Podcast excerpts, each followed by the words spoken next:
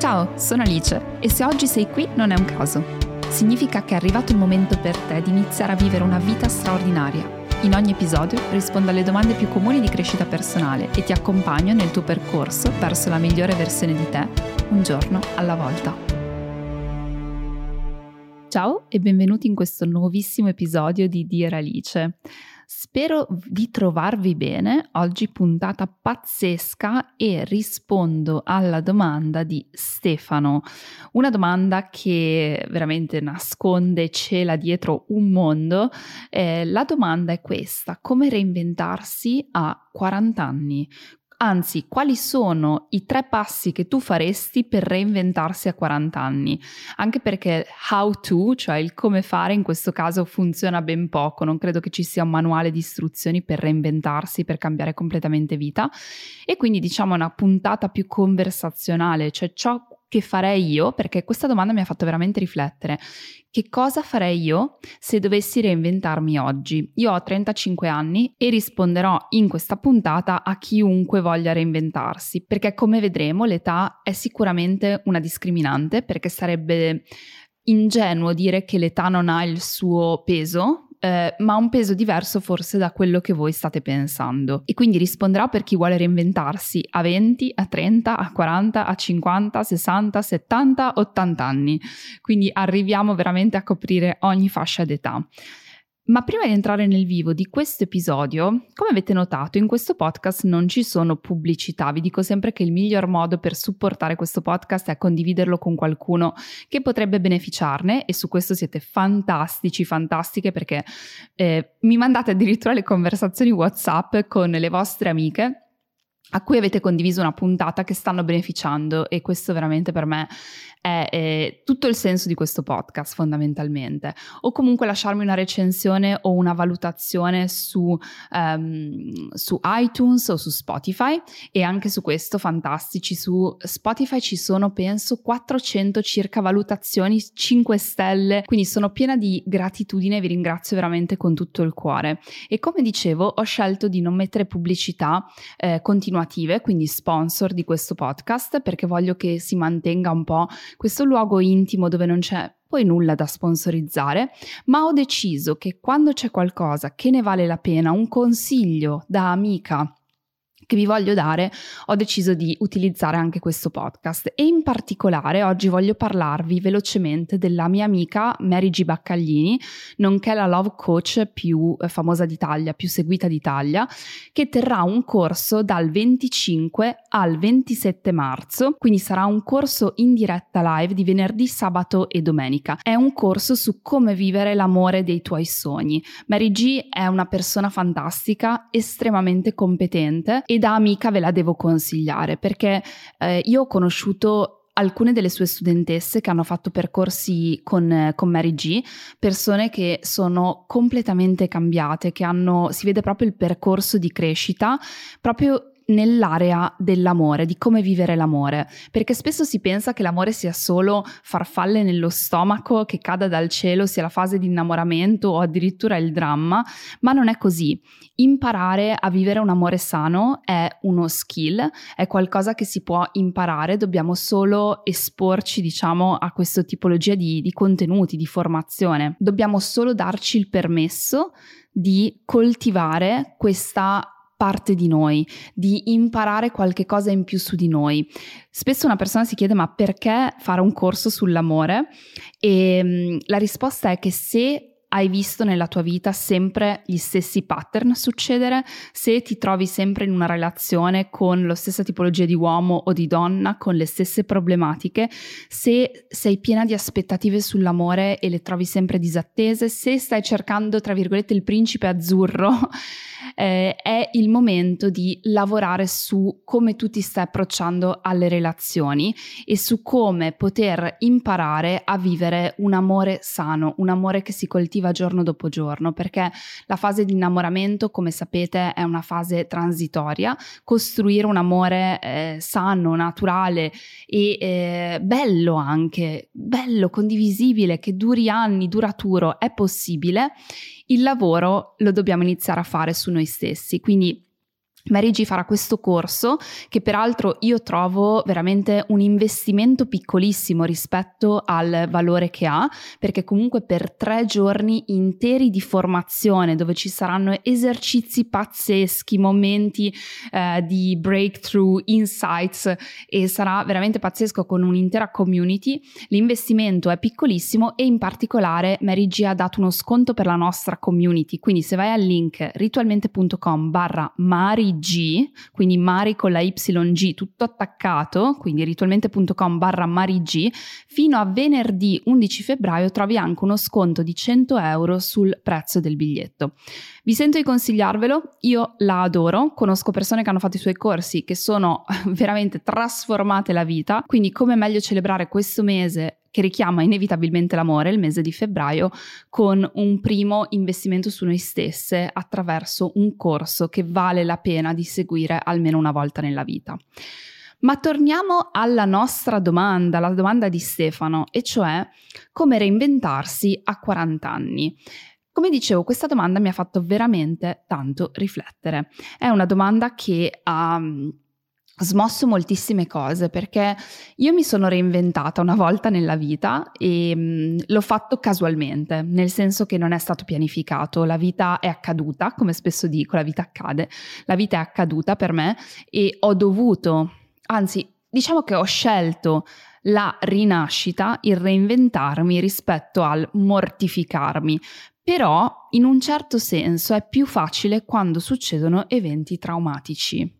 Quindi è più facile reinventarsi quando la vita accade, vieni lasciata, succede qualcosa di non so, perdi il lavoro, quindi eventi forti che scandiscono un momento comunque eh, che ricorderai per il resto della tua vita perché scandiscono naturalmente un momento di cambiamento. Ecco, rullo di tamburi in quel caso è più facile perché comunque ti senti spinta dalla vita, anche se non è comunque ehm, necessariamente la direzione che tutti prendono, perché alcuni magari poi si perdono mh, come vittima di quello che è accaduto e questo è un vero peccato, però mh, diciamo che potrebbe essere un pretesto per rivalutare molte cose quando succedono cose grandi. Il problema è che la maggior parte delle persone si vuole reinventare dato da un senso di insoddisfazione e l'insoddisfazione soddisfazione in generale nella nostra società non è vista come un problema. Cioè, se ne parla chiaramente, sei insoddisfatto, eccetera, però se pensate alle convinzioni con cui noi siamo cresciuti, l'insoddisfazione non è una cosa che ti puoi permettere di considerare. Ad esempio, io mi ricordo quando ero piccola che eh, non stavo bene, cioè mi sentivo quando ero più piccola, quando ero più giovane, adolescente, avevo questo senso un po' di insoddisfazione, non mi trovavo bene nella mia vita e mi ricordo di non essere riuscita a spiegare alla mia famiglia che cosa avessi. Non era niente di grave, non avevo particolari problematiche ma avevo un senso di non felicità e questo senso di non felicità non solo non è stato considerato, ma mi sono sentita in colpa perché quando provavo a mettere fuori un problema, una problematica, dicevo non sto bene su questo, ehm, mi sento magari eh, in difetto in quest'altra cosa, mi veniva detto ma guarda che c'è chi sta peggio, ma cosa ti lamenti tu? Ma sei viziata a lamentarti? Figuriamoci come siamo cresciuti. Siamo cresciuti con l'idea che o ti succedono cose catastrofiche o non hai il diritto di esprimere alcuna emozione. Sei praticamente invalidata nelle tue emozioni. Questa è una cosa estremamente tossica. È uno dei comportamenti tossici, tra virgolette, normalizzati, nel senso che viene normalizzato il fatto che tu dica mi sento insoddisfatta del mio corpo. Eh vabbè, ma sii grato che hai due gambe che puoi camminare. Sì, ma certo, è la base, ma non è che perché c'è qualcuno che sta peggio o c'è una situazione peggiore della mia, io non abbia il diritto di sentire un'insoddisfazione e di essere ascoltato o essere ascoltata da me stessa per questo. Ecco, Questo è il primo punto focale, nel senso che il punto di reinventarsi non è solo quando la vita è una catastrofe, ti puoi permettere di reinventarti anche quando la vita va sufficientemente bene, perché semplicemente sei insoddisfatto e bene, ti puoi dare il permesso. E su questo nasce la riflessione del primo passo che farei, cioè mi è stato chiesto quali sono i tre passi, quindi io ne ho presi tre e magari non sono gli unici, però diciamo che sono stati quelli più rilevanti che sono venuti alla mente. Allora, il primo passo che io farei è proprio quello di lavorare sulle mie convinzioni. Mi spiego meglio. Il problema è che quando noi vogliamo reinventarci sentiamo sempre che è troppo tardi. È chiaro che andando avanti con l'età questa sensazione è probabilmente sempre più forte, quindi 40 anni potrebbe già essere una sensazione forte. Tutti noi cosa facciamo? Pensiamo che il nostro passato sia stato un po' perso, abbiamo perso delle occasioni e quindi diciamo vabbè ormai cosa vuoi che faccia? È come se pensassimo che il nostro passato equivalga in ogni caso al nostro futuro ed è quella sensazione che tutto ciò che è avvenuto nel nostro passato si ripeterà inevitabilmente nel futuro, perché in fondo siamo in una società e in una cultura dove ci viene detto che cambiare è impossibile. I detti come eh ma se nasci tondo non è che puoi morire quadrato, una cosa del genere. Tutto questo che è stato trapiantato e ben seminato nella nostra testa chiaramente concorre a quell'idea per cui se per 40 anni io eh, non sono stato in grado di fare A, B, C, D, oppure ho vissuto in questo modo, ho vissuto in questa città, in questa cultura, bla bla bla, allora dovrò farlo per i prossimi 40. Quindi il primo vero lavoro è andare a scardinare alcune convinzioni limitanti che sono causa della nostra trappola, perché se noi ci sentiamo di volerci reinventare, ci sentiamo in un qualche modo intrappolati. Come dicevo, non servono grandi drammi, magari ci sono, ma magari no, e quindi magari è solo un senso di insoddisfazione. E la prima cosa da fare è mi metterei veramente a esplorare quali sono le convinzioni che mi hanno portato a questa trappola. Allora, facciamo qualche esempio di queste convinzioni, quali potrebbero essere Attenzione, per ognuno di noi sono diverse, però potrebbero essere la convinzione che nella vita devo lavorare sodo, sacrificare tutto per il lavoro, magari mi ritrovo intrappolato in un lavoro che mi porta via 14 ore al giorno e mi accorgo che non è quello che voglio, però i miei genitori mi hanno detto che se nella vita vuoi avere successo o se nella vita vuoi essere considerato devi essere un gran lavoratore e quindi devi sacrificare tutto il resto per o devi risparmiare risparmiare o ad esempio anche il risparmio, devi risparmiare per lasciare ai tuoi figli, quindi magari tu vivi in una ristrettezza continua solo per arrivare ad avere un conto corrente più gonfio, perché anche quello magari ti è stato detto che è sinonimo di successo. Oppure potrebbe essere che, eh, che cosa fai a 30 anni a prenderti cura del tuo corpo, andare in palestra, non devi fare la modella ad esempio. Quindi tu ti senti in colpa quando magari devi tirare via tempo alla tua famiglia, ai tuoi figli o al tuo lavoro per concederti qualcosa per te stessa o magari qualcosa di più frivolo. Ecco, vedete che cosa si nasconde dietro i nostri comportamenti? Si nascondono magari giudizi più o meno velati della nostra famiglia di origine, ma anche della nostra cultura d'origine, quindi il luogo dove noi siamo cresciuti. Queste convinzioni limitanti, a parte che fanno parte di tutti noi, non è così difficile andarle a intercettare perché basta osservarci dall'esterno, come se fossimo un osservatore esterno, per poter iniziare a identificare delle sequenze di eh, comportamenti e pensieri che hanno portato la nostra vita a evolvere in un certo modo. Allora, la prima cosa che farei è guardare questo e uscire dalla convinzione che i prossimi 40 anni saranno uguali ai precedenti 40. Quindi darmi il permesso di credere che grazie a un percorso di consapevolezza dove mi sbriglio, mi tolgo, mi slego dalle mie convinzioni limitanti, potrò avere risultati diversi, perché attraverso comportamenti diversi si hanno risultati diversi. Il problema è che i comportamenti sono sempre legati alle nostre convinzioni. Quindi se noi pensiamo che le nostre convinzioni, cioè i nostri pensieri, siano realtà assolute e così non sono, ok? Nessuno ha dei pensieri e delle convinzioni che sono realtà assolute. La realtà assoluta in ultimo non esiste neanche. Ognuno ha delle proprie credenze in base al proprio vissuto. Ecco, quando inizi a disidentificarti dal fatto che le tue credenze siano la realtà, inizi a metterti in gioco e ti apri una porta sempre. Poi questo percorso, questa porta che si apre, che tu la viva da solo, che tu la viva in psicoterapia, che tu la viva con un coach, in un percorso spirituale, in un percorso di viaggio reale, è un altro discorso, nel senso che una volta che mi accorgo che ciò che ho sempre creduto non è reale, inevitabilmente non è reale, cioè questo non è che sia giusto o sbagliato, non è la realtà, è la mia realtà, è quella che vivo io. Quando mi accorgo di questa cosa, metto in gioco qualcosa, si smuovono delle pedine. Queste pedine magari non sono in grado di gestirle da solo e allora lì in quel momento è il momento di affidarsi magari a una guida. Una guida potrebbe essere la guida della psicoterapia, qua poi va a gusti a necessità e a credenze proprie, cioè ciò che vogliamo fare, che ci sentiamo di fare, però non sentiamoci in difetto se abbiamo bisogno di aiuto in quel momento.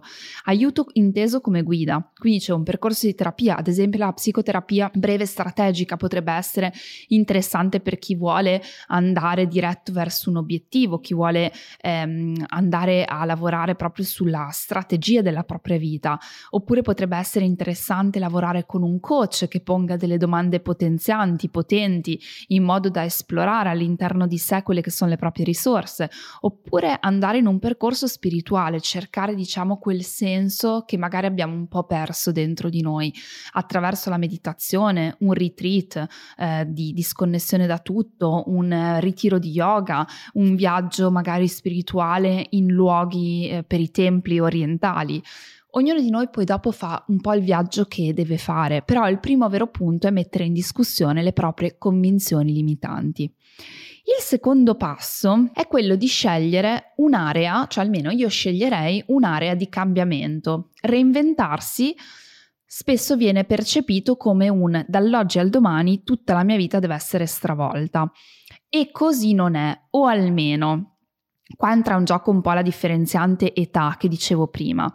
L'età non è di per sé un limite, ma è un limite nella misura in cui noi lo percepiamo come un limite e quindi sarà naturale che persone un po' più avanti con gli anni percepiscano di più questo limite rispetto a una persona di 20 anni, ma anche un po' per il vissuto, cioè quello che noi abbiamo vissuto a 20 anni probabilmente non abbiamo, dico probabilmente, non è detto che sia così, non abbiamo de- un legame forte, eh, magari un matrimonio, oppure non abbiamo dei figli, non abbiamo dei nipoti certamente, quindi non abbiamo messo le radici, se così vogliamo dire. L'altra cosa è che nei vent'anni siamo un po' nella fase del discovery, della scoperta, quindi naturalmente siamo più proni alla scoperta e quindi ci fa meno paura l'idea di da un giorno all'altro mollo tutto e vado, ok?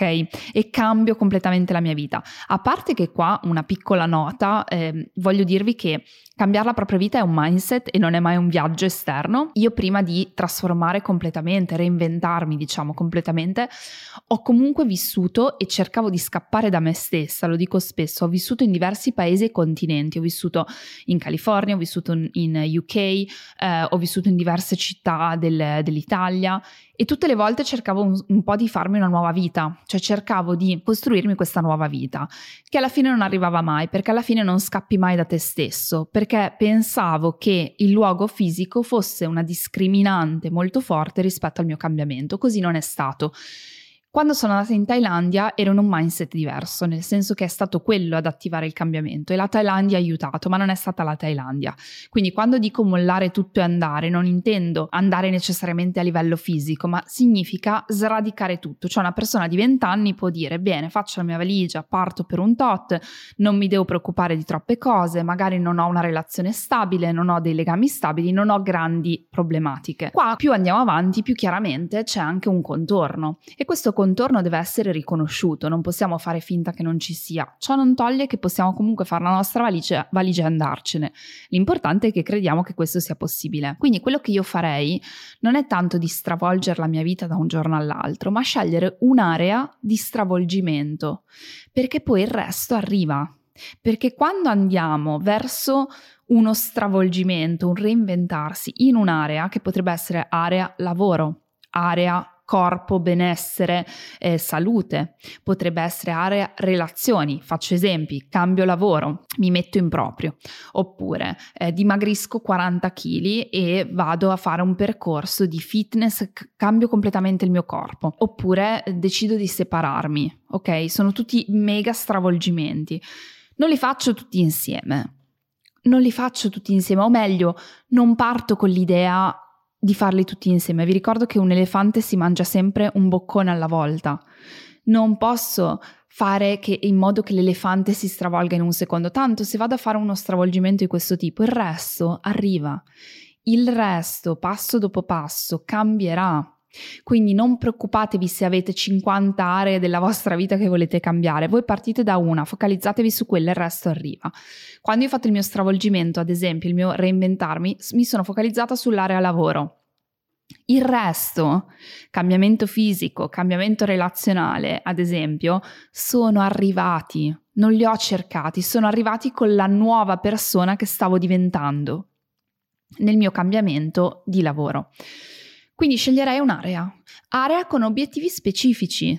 Quindi ad esempio, ok, Voglio cambiare lavoro. Ok, che lavoro voglio fare? Che cosa mi interessa? Che tipologia voglio andare in proprio? Voglio invece cambiare completamente area di lavoro comunque come dipendente? Eh, voglio lavorare meno, guadagnare meno, però avere più libertà? Voglio rifarla? Cioè, vado veramente a chiedermi un po', ovviamente in modo coordinato e allineato con quelle che erano le convinzioni che ho scoperto che voglio un po' sradicare, vado a vedere qual è l'area di cambiamento che voglio considerare per prima. La terza cosa che io io farei è acquisire una nuova competenza. Quindi prima cosa metto in dubbio le mie convinzioni, seconda cosa scelgo un'area strong di eh, cambiamento, la terza cosa è vado a prendermi delle nuove competenze.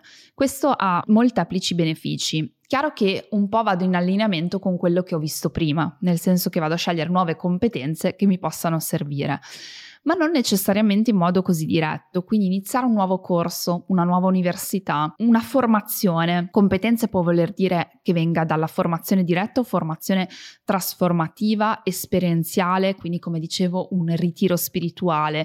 Vado a fare un corso di meditazione che non ho mai fatto, un corso di yoga, di mindfulness, eh, vado a fare un corso di inglese per imparare una nuova lingua, per emanciparmi, vado a imparare qualcosa del digitale, a formarmi. Scelgo bene qual è un'area di competenza che voglio migliorare, mi metto in gioco. Perché dico che ha molteplici benefici? Perché oltre a migliorare le tue competenze oggettivamente, migliora la tua autostima. Ti metti in gioco, magari sono anni che sei un po' nel torpore della tua vita e non hai fatto qualcosa per metterti in gioco e quindi ti, ti manca quel, quel guizzo, quel qualcosa che dice ce la posso fare e diciamo che è una palestra che ti servirà poi per la vita reale cioè per la vita reale ti richiede, quando vai a stravolgere la tua vita, ti vengono richieste delle competenze, ma non delle competenze intese come competenze hard skill, cioè imparare, saper scrivere, saper fare, eccetera.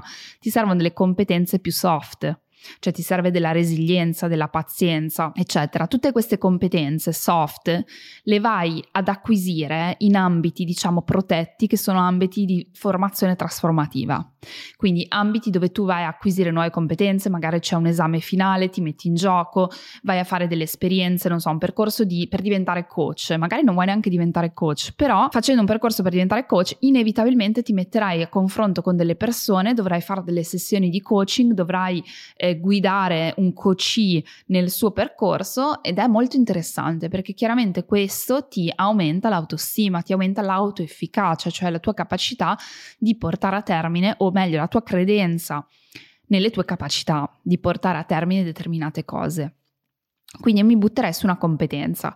Queste tre cose insieme, magari all'inizio non sono ben chiare per dire ma davvero si cambia la mia vita così, beh tu falle insieme e poi ne parliamo tra un anno, nel senso che tra un anno sei una persona diversa, hai acquisito una nuova competenza, ti sei messo in gioco, hai scelto un'area di miglioramento, ti sei messo in gioco e soprattutto hai messo in gioco le tue credenze. E quindi probabilmente ne hai sgretolate alcune, sei riuscito a lavorare su altre e hai iniziato il tuo percorso nel disidentificarti da quello che tu pensi.